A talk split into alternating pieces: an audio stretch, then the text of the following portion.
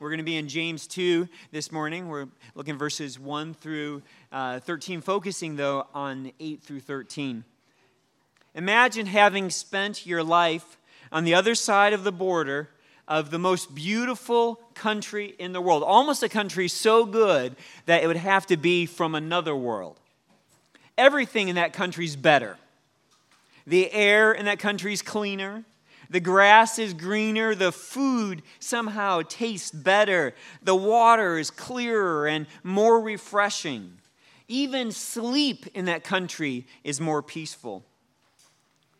The king of that country is known for his justice and wisdom. And imagine you on the other side of that border, always longing to be in that country. Each year you enter a a, a, a lottery, to be, to be granted the right to immigrate into that country, to be given citizenship in that country. And finally, your number is called. You enter into the gates with joy, amazed at the privilege of being a citizen in this beautiful country. Now, I can guarantee as you enter that country, unless, unless there's something very strange going on in your mind, you don't go into that country planning on breaking the laws of the land. You don't smuggle in some, some Sharpie markers in your uh, pocket so you can write up the, the walls of the elevators. You don't sneak in a gun because you plan on committing murder the first chance you can. Whatever kind of, uh, uh of, of outlawed material you had, whatever kind of wrong or moral pictures or music you've left far behind. You're so thankful to become a citizen of this country that your great desire is to show your love for the king by obeying his laws. Brothers and sisters, those of you whom God has graciously allowed, that's all of you, if you're brothers and sisters, into the kingdom of our Lord Jesus Christ those of us who have Jesus Christ as our Lord and Savior, our King Jesus has no bad laws, right? All of his laws are good and beautiful commands for us. This morning in James 2, verses 8 through 13, we'll see that those who have entered into the kingdom of Jesus Christ are those who submit to his royal laws. That those who have entered into the kingdom of Jesus Christ are those who submit to his royal laws, even his laws about how we treat those whom the world rejects, including those laws that, that teach us how to treat those whom the world rejects. Now, I'm going to try to set up the context here of James. Remember, James is the half brother of, of, of, of, Jesus, one of Mary and Joseph's sons. He was an early leader of the Jewish church, although not one of the apostles. And our best understanding is that James is writing this letter to Jewish Christians scattered across the Roman empires. There were Jewish communities across the Jewish world. I mean, across the Roman world. Among these, these, these, these, these pockets of Jewish cultures there, there were those who accepted Jesus as, as the Messiah. Well, life for these Jewish Christians among Jews living in a Gentile world was not easy. They, many of them had been rejected by their fellow Jews. They were being persecuted by their fellow Jews and maybe by the Gentile world as well at this point. And many of them, if not already impoverished, had become so. This is likely the first book of the New Testament written. It's written between 45 and 49 uh, uh, uh, AD, between 10 and 15 years after Jesus rose from the dead and ascended to heaven. Now, James knows enough of his audience that although these Jewish Christians had gone a lot, gone through a lot in accepting Christ, uh, he had heard enough reports from these scattered communities to be concerned about the validity of their confession of faith in Christ he calls them to be doers of the word in James 1:21 and not hearers only. In James 1:26 to 27, James defines the essential traits of, of pure and undefiled religion. These are not the only ones, but they are true ones, like controlling our tongues, compassion on widows and orphans and those who are helpless, rejections of the world system. In chapters in chapter 2 verses 1 through 13, James focuses on one aspect of pure and undefiled re, re, re, undefiled religion, and it is not showing favoritism. In James 2, verses 1 through, the, 1 through 3, we saw two weeks ago, James declares that, that, that favoritism is incompatible with faith in Jesus Christ, that favoritism and faith do not mix. In James 2, 4 through 7, we saw some of the uh, reasons that James developed to reject favoritism. And, and, and there was some logic there that, that by participating in favoritism, they, they, they, they, they showed the, the uh, the brokenness of their judgment. They showed an ignorance of God's ways, and God's plan it is to save the poor. How favoritism brings shame upon those who have been rejected. How favoritism shows the stupefying effects of sin. How it exposes a risk of even of disloyalty to Christ. And really, if you think about it, the, what's at the heart of favoritism is the same among the reasons why Christ himself was rejected. How people miss the grandness of Christ's glory. In James 2 8 through 13 this morning, James continues to plead with the churches to repent of favoritism and to live according to the law of Christ's kingdom. He pleads with them to repent of favoritism and to live according to the law of Christ's kingdom. So I'm going to read now from James 2, verses 1 through 13.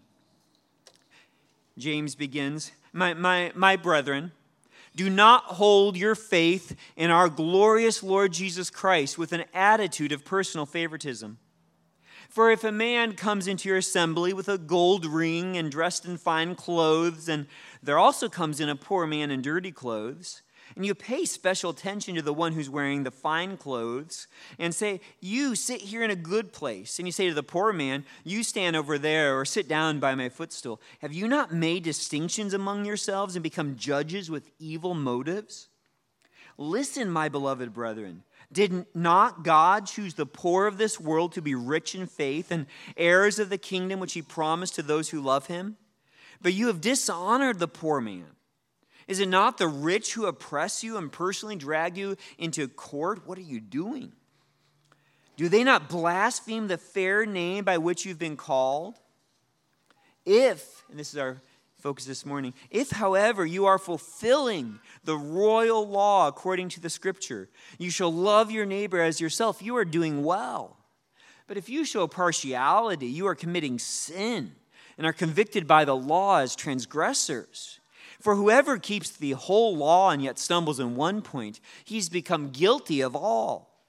For he who has said, Do not commit adultery, also said, Do not commit murder. Now, if you do not commit adultery, but do commit murder, you've become a transgressor of the law. So speak and so act as those who are to be judged by the law of liberty. For judgment will be merciless to the one who has shown no mercy mercy triumphs over judgment. This morning in James 2, verses 8 through 13, James gives the churches four reasons to repent of favoritism and to keep Christ's law to love their neighbor as themselves. In 2 8 through 13, James gives the churches four reasons to repent of favoritism. So it's the continuing of an argument he already started but four reasons to repent of favoritism, and we're going to add to that to keep Christ's law, to love our neighbors as ourselves. The first reason believers can obey their king's law. Believers can obey their king's law, not from our own strength, but through Christ who lives in us. We can obey the king's law. Listen to the hope that verse 8 gives. If, however, you are fulfilling the royal law by not showing favoritism. You're instead fulfilling the royal law according to the scripture. You shall love your neighbor as yourself. You are doing well. No doubt many of those that James wrote to could be encouraged by how Christ had taught them to love their neighbors. This is not all doom and gloom. Not everyone who is who was writing to had been enslaved in favoritism. Some of them were doing well. They were doing well. That means they were living rightly. They were obeying God's law. They weren't deceived by the promises of partiality. Instead, they were fulfilling the royal law. The royal law is the law of God's kingdom. It is the law that is royal because of King Jesus. It is the law that was lived out by King Jesus. It is the law that was taught by King Jesus, that was exemplified by King Jesus, and the law that he died so that we could live. The law of God's kingdom is a faultless, beautiful law. The law of King Jesus is not a new law, though it is disclosed with splendid clarity by Jesus Christ. And, and really, we, we, we looked at that some last week at Pastor Clifton's message from John 13, 34, and 35. It's a new commandment, but because of Jesus making it so vividly clear for us. It's not a new law. James says it is according to Scripture. And then James quotes from Leviticus 19, verse 18. So if you've never read through the book of Leviticus, this is where we get some, some beautiful nuggets like this. You shall love your neighbor as yourself. Christ summarizes what this royal law is in Matthew 22, verses 36 to 40, when one asked him, Teacher, which is the greatest commandment in the law? And Jesus said to him, You shall love the Lord your God with all your heart and with all your soul and with all your mind. This is the great and foremost commandment. And the second is like it you shall love your neighbor as yourself. On these two commandments depend the whole law and the prophets. All of the law and the prophets can be summarized by these two commands of loving God with all your heart, soul, mind, mind and loving your neighbor as yourself. If you want to boil down what Jesus' kingly law is, there you have it. One, one, one commentator, um, Motyer, and I can't, and, and, I'm not going to pronounce his name. Really, I don't even know how to. Really, it's M-O-T-Y-E-R. Uh, uh, and, and, I'm going to read an extended portion because I think he does a great job of explaining what it means to love your neighbor as as yourself. Because automatically, you, you, might have questions. Loving myself is that an okay thing to do? Is that is, is that a bad thing? Is that something we do? Can we avoid doing that? Well, what does he mean? Like sometimes, uh, so so so I'm I'm, I'm going to read this extended quote here and beginning. If we want to know how we are to love our neighbors, we must ask a prior question How do we love ourselves? Never, it is to be hoped, with an emotional thrill. Rarely, as a matter of fact, with much sense of satisfaction. Mostly with pretty wholesale disapproval. But always, he says, with concern, care, and attention concern, care, and attention. When we catch sight of our faces, he continues, in, in the mirror, first thing in the morning, the word, word ugh comes spontaneously to the lips. Yet at once, even though we might see our we take the revolting face to the bathroom, we wash it and tend it and make it as presentable as nature will allow. And so it goes on through the day. Loving ourselves means providing loving care and attention right? And I'll requote that. Loving ourselves means providing loving care and attention. This is the model in which we are to base our relationships to all to whom we owe neighborly duty. Everything conspires today to define love, he continues, primarily in emotional terms, right? Most often we think of love in emotional terms. Scripturally, love is to be defined in caring terms. For the love that is owed to our neighbor is the love we expend on ourselves. And I think that that's really useful, and that's the, the, the end of the quote there. That care we give to ourselves, the attention we give to ourselves, the way we take care of ourselves is how we are supposed to take care of our neighbors. To love our neighbors is to treat them as we would want to be treated. Favoritism, on the other hand, chooses to distribute care and attention only on those neighbors, really ultimately, and we talked about this last time in James, who can somehow benefit us, right? It is doling out favor to the person who's going to be able to bless us somehow back. Perhaps you are like the teacher of the law in Luke 10, verses 29 to 37, who, after hearing Jesus talked about loving your neighbor as yourself. Wishing to justify himself, he said to Jesus, And who is my neighbor? And what follows is known as the parable of, of the Good Samaritan. I'll read it. Jesus replied and said, A man was, was going down from Jerusalem to Jericho and fell among robbers, and they stripped him and beat him and went away, leaving him half dead. And by chance, a priest was going down on that road, and when he saw him, he passed by on the other side. Hint, that's not a good neighbor. Likewise, a Levite also, when he came to the place and saw him, passed by on the other side. But a Samaritan, who are known as enemies of Jews and Jews as enemies of Samaritans, who was on a journey, came upon him. And when he saw him, he felt compassion and came to him and bandaged up his wounds, pouring oil and wine on them. And he put him on his own beast and brought him to an inn and took care of him. This is the exact opposite of that picture of favoritism in James, right? On the next day, the Samaritan took out, out, out, two denarii and gave them to the innkeeper and said, Take care of him, and whatever more you spend when I return, I will repay you. And then Jesus says, Which of these three do you think proved to be a neighbor to the man who fell into the robber's hands? And he said, The one who showed mercy toward him. Then Jesus said to him, Go and do the same. This is an important theme we're going to see here. Loving your neighbor as yourself is the same as showing mercy, as showing compassion. So, who is your neighbor? It is the person who you come across who has a need. The person who needs your care and attention. The person whom you can benefit and be a blessing to. Pastor John MacArthur says that our neighbors, anyone whose need we can meet. Now, James talks about fulfilling this royal law. And fulfilling that law doesn't mean that you can keep God's law perfectly. Right? Because he says you, you, you can do well. You can fulfill this royal law fully, if not perfectly. It means that the pattern of your life, excuse me, is living by God's law. that you make your choices according to God's law.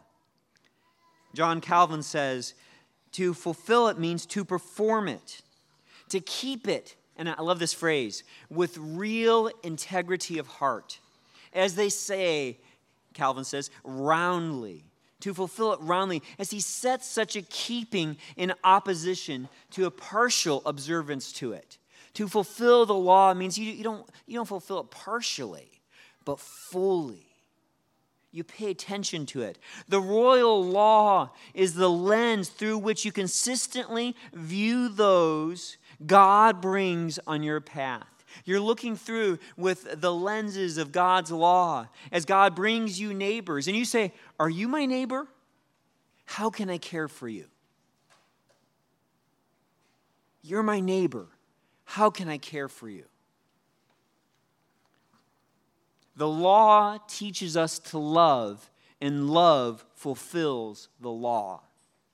Romans 13 10 says, This is Apostle Paul, love does no wrong to a neighbor. Therefore, love is the fulfillment of the law. And again in Galatians 5:14, for the whole law is fulfilled in one word in the statement, you shall love your neighbor as yourself.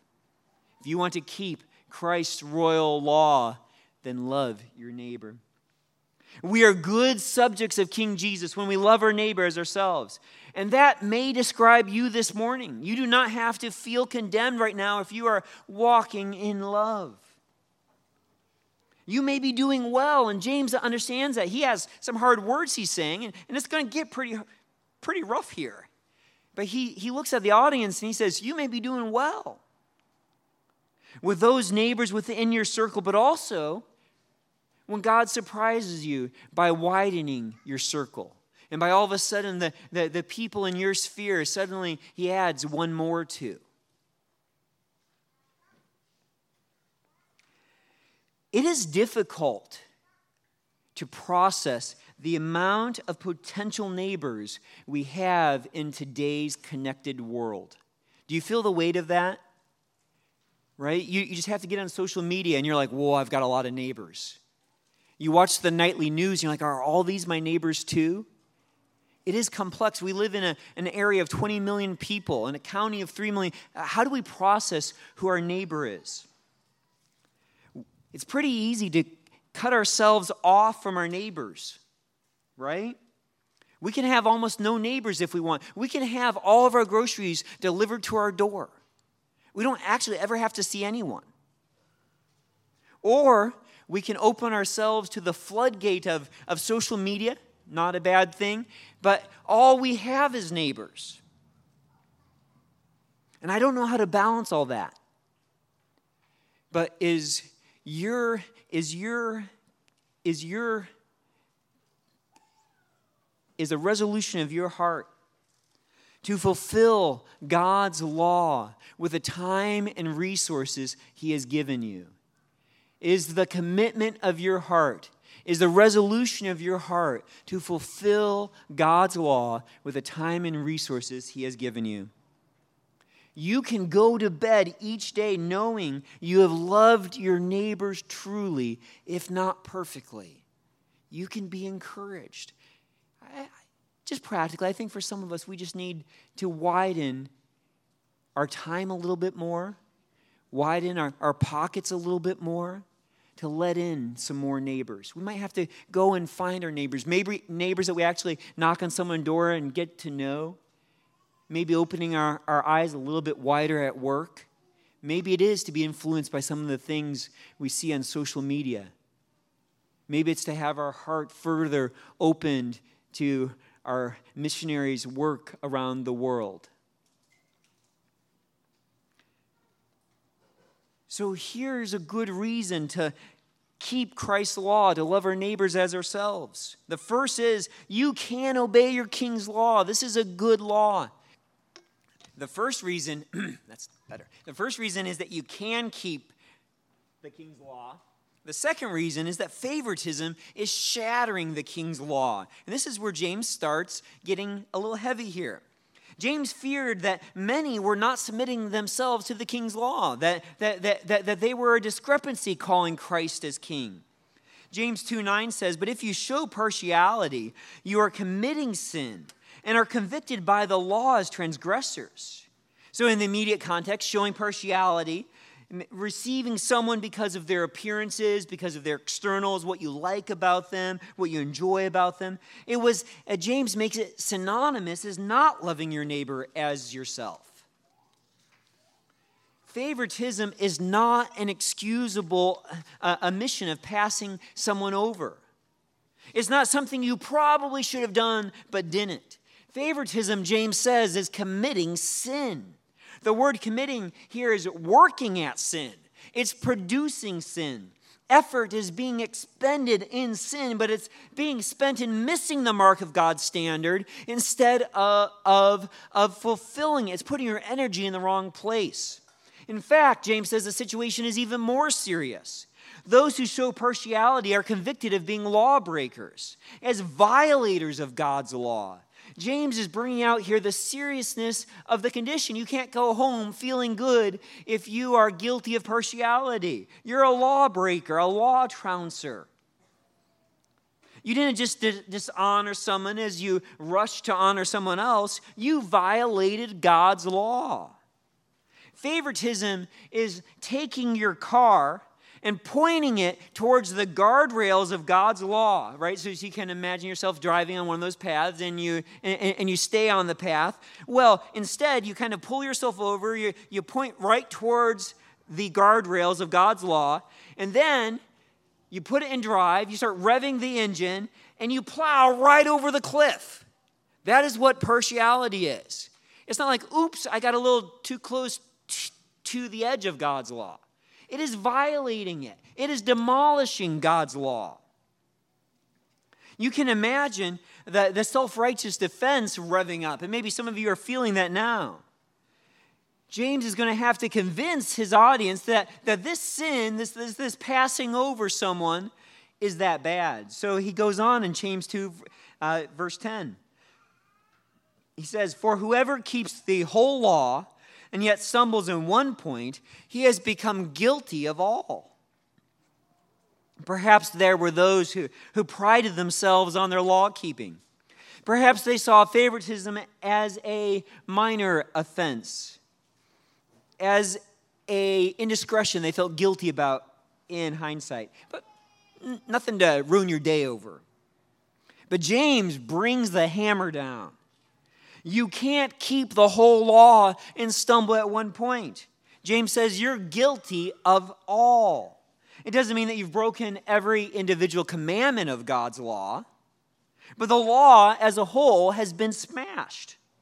God's law is like a window, and any sin is a rock thrown through it all the windows smashed, not just a part of it. You don't look and say, well, the window's not broken. It's just got a, a hole in the upper left hand corner. No, the window's broken. James defends this position in, in 2, verse 11. He uses two sins that everyone would agree were serious. For he who said, he continues, do not commit adultery, also said, do not commit murder. Now, if you do not commit adultery, but do, do commit murder, you have become a transgressor of the law.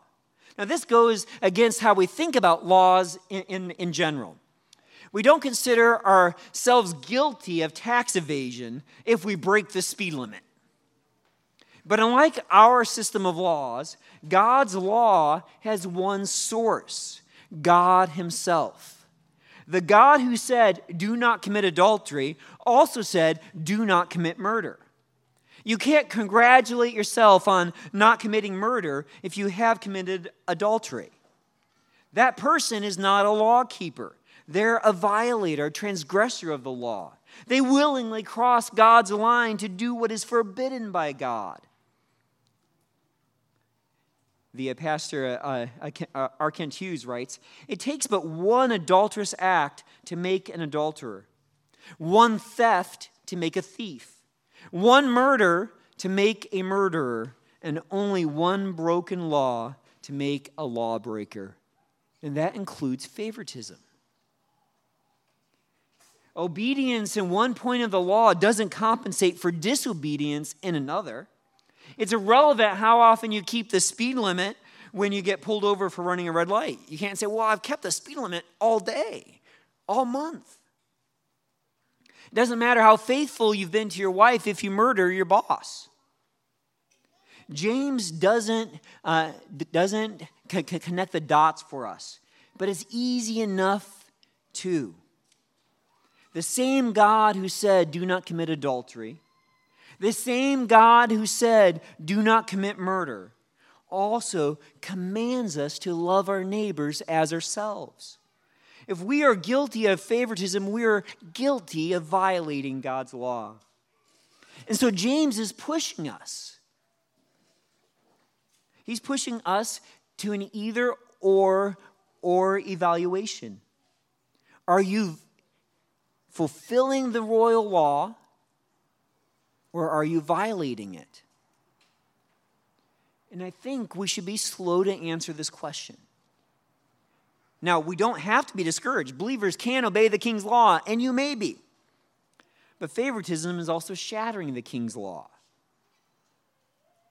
It's okay if you can't answer that question during the sermon. If, you're, if you say, I'm going to need to spend some time praying about that, I got to spend some time thinking about that.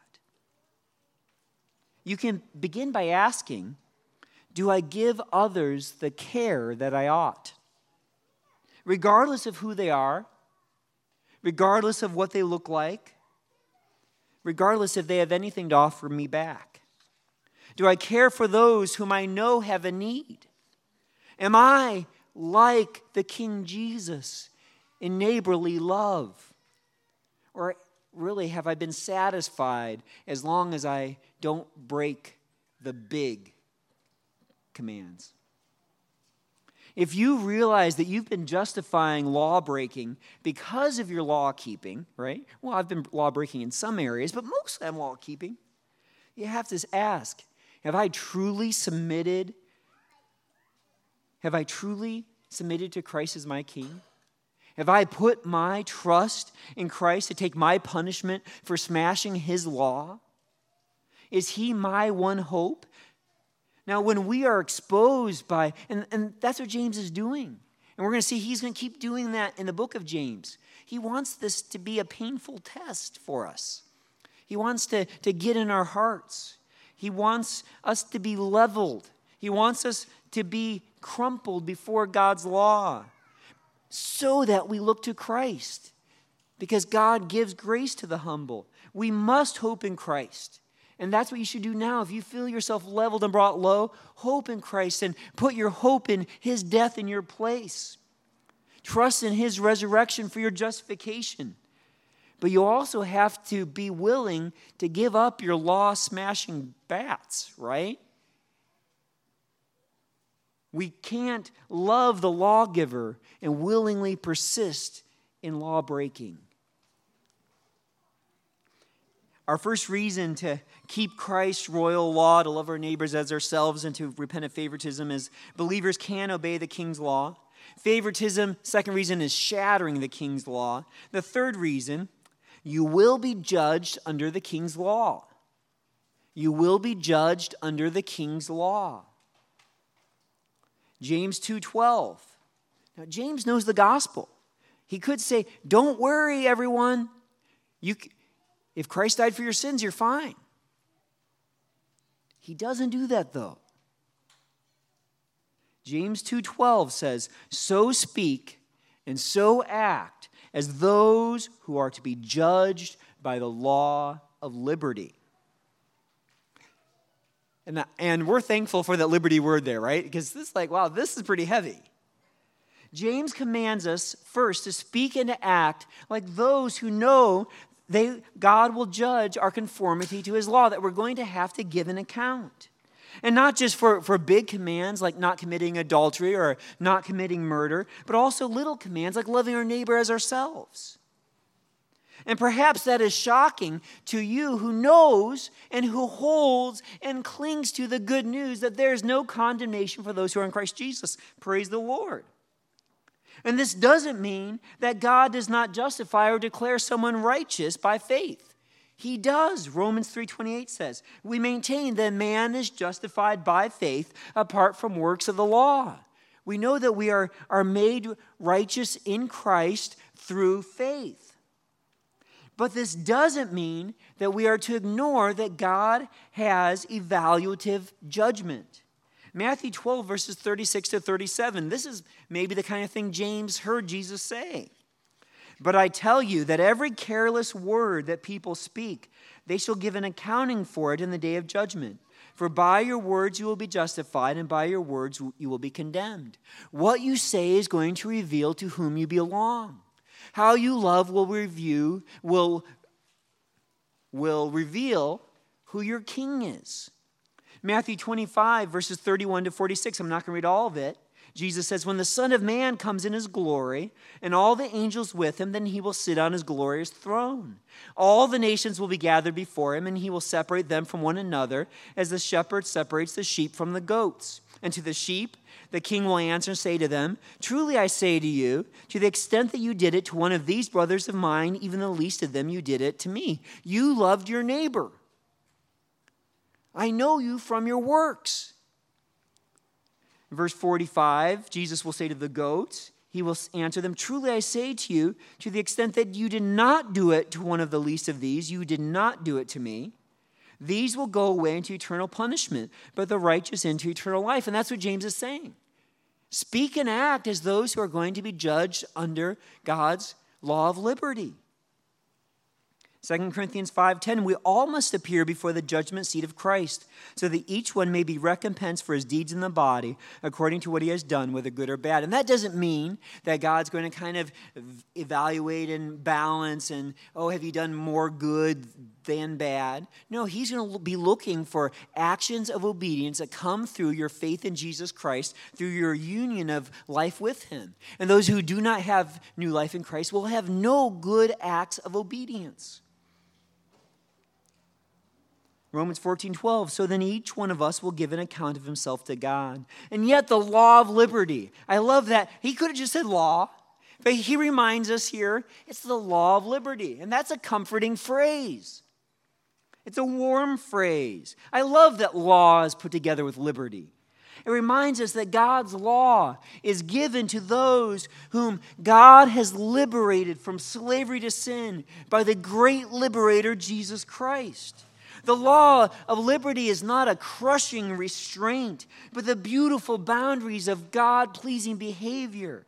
It's not a burden to bear, but freedom to flourish. God's law is not a burden to bear, but it's freedom to flourish. He empowers us to obey this law. It is a law that is loved by God's people. It is because of this law that really we wanted to be part of God's kingdom.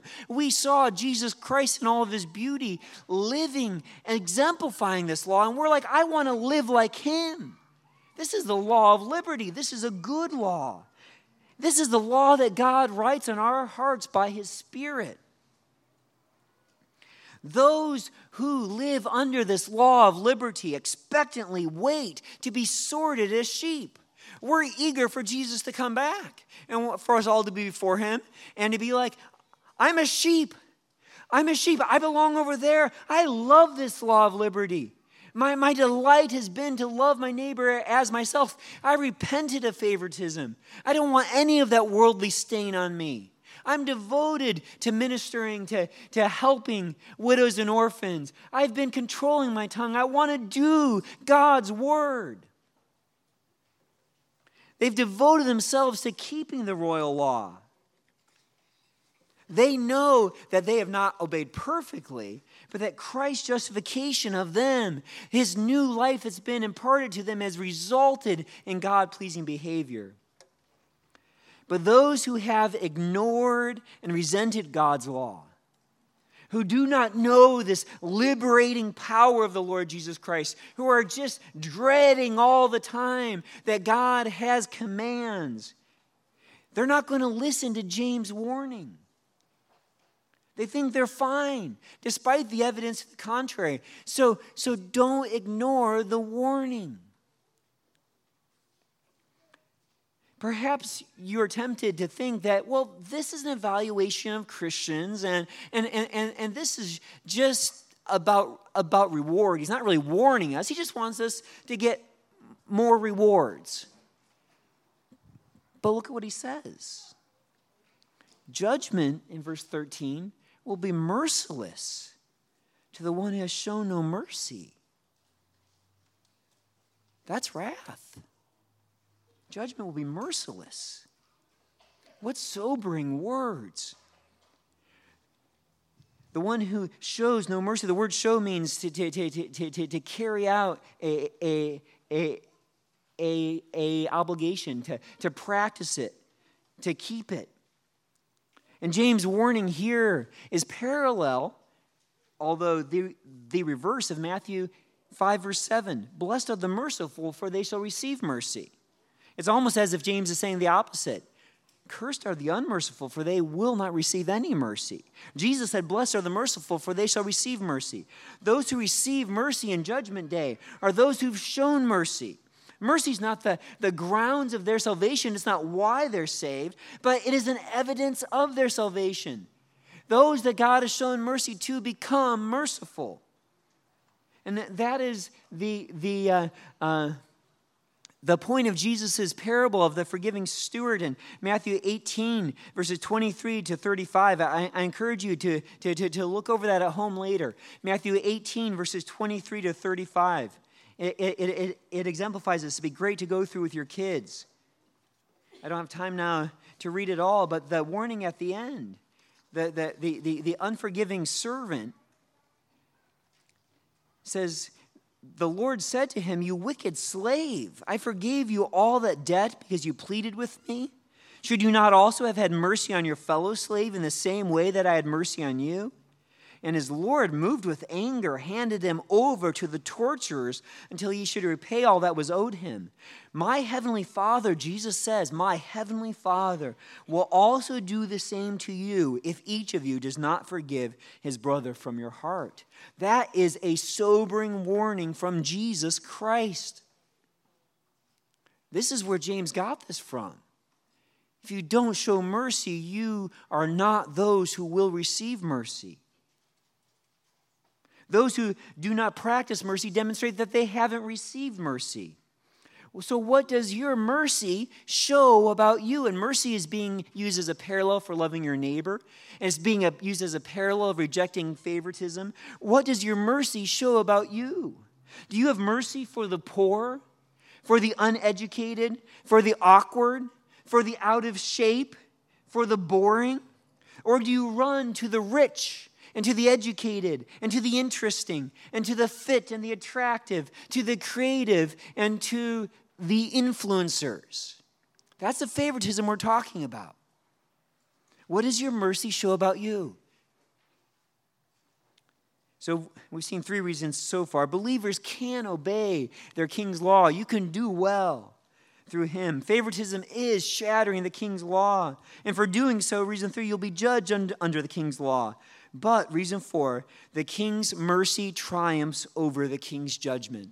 The king's mercy triumphs over the king's judgment.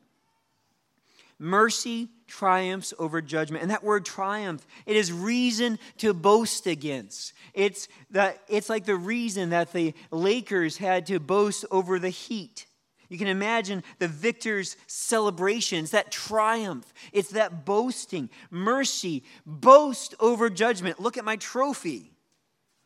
Now, James doesn't mean that we can ignore the warnings he just gave because God's mercy is greater than his judgment. He doesn't say, now just ignore everything I just said because mercy beats judgment. No. The greatness of God's mercy does not mean that we all get a free pass. That would make meaningless James's warning and Jesus' warning that we would be judged under this law of liberty. We have to ask whose mercy triumphs over judgment? And honestly, it, it is a little tough to decide. It could be our mercy. And I know that might sound wrong at first. Our mercy triumphs over judgment but before God. It could be our mercy as we show mercy instead of favoritism. As we as we fulfill the royal law, we give evidence that we do not have to fear judgment.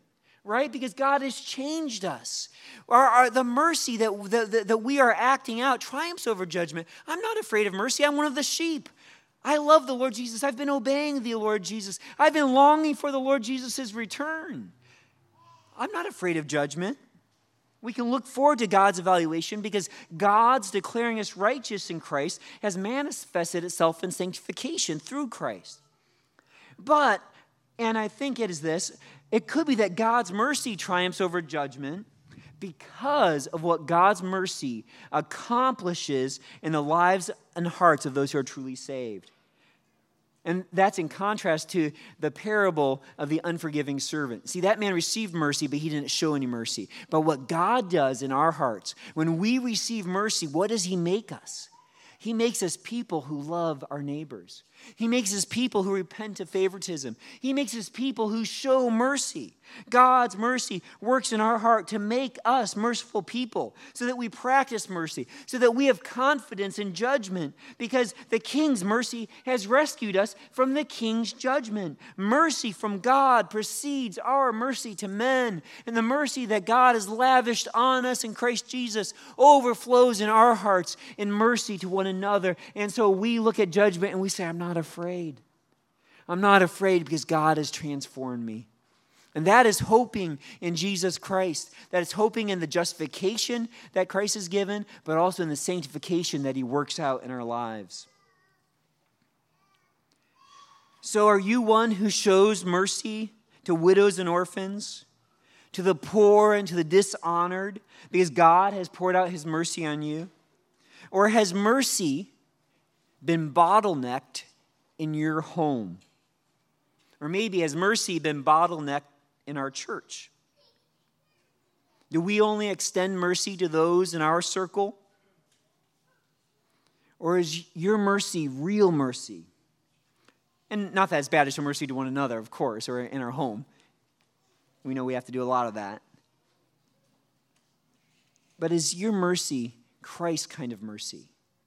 A love your enemy kind of mercy? A love your neighbor as yourself kind of mercy?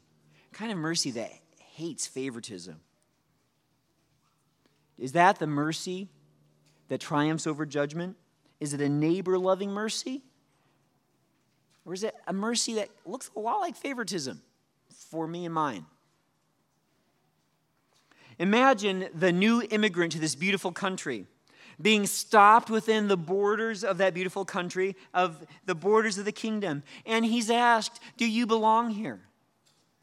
Like, how did you get here? Do you have your passport? And the one who can say, Yes, I belong here. Yes, I belong here. The king has had such mercy on me that he died so I could be part of this kingdom. The person who, who has that faith is the same person who can say, Yes, I follow the king's law. He has had mercy on me, so I love my neighbor as myself. They're the same person.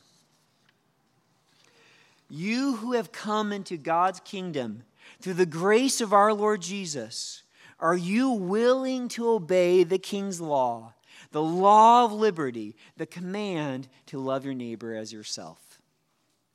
Are you willing? Let's pray.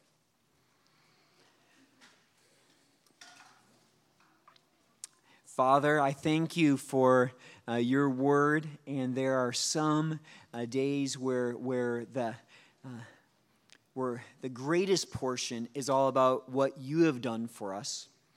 And our hearts so rejoice in what you have done for us in Christ Jesus, that you have given us mercy. And then there are other portions, Lord, where the focus is on what you require from us. It's not the only thing. We see your law as royal, we see that it's a law of liberty. We know that Christ came to, to rescue us from the slavery to sin. But Lord, we do see that you have requirements from your people. That if we want to be confident that we are those who um, are escaping from judgment, that we will be those who show mercy, who love our neighbors as ourselves. Father, I pray that you would encourage those who, after they do some heart work, can go home or maybe later this week be encouraged that they are fulfilling your law, that they're doing well. I pray, Father, for those of us who truly know you but have not been doing well, that we would repent quickly and that we would commit to loving our neighbors as ourselves, and that we would even be willing to open wider the circle of our lives so that we could find who needs mercy from you.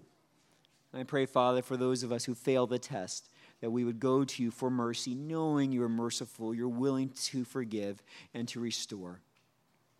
In Jesus' name, amen.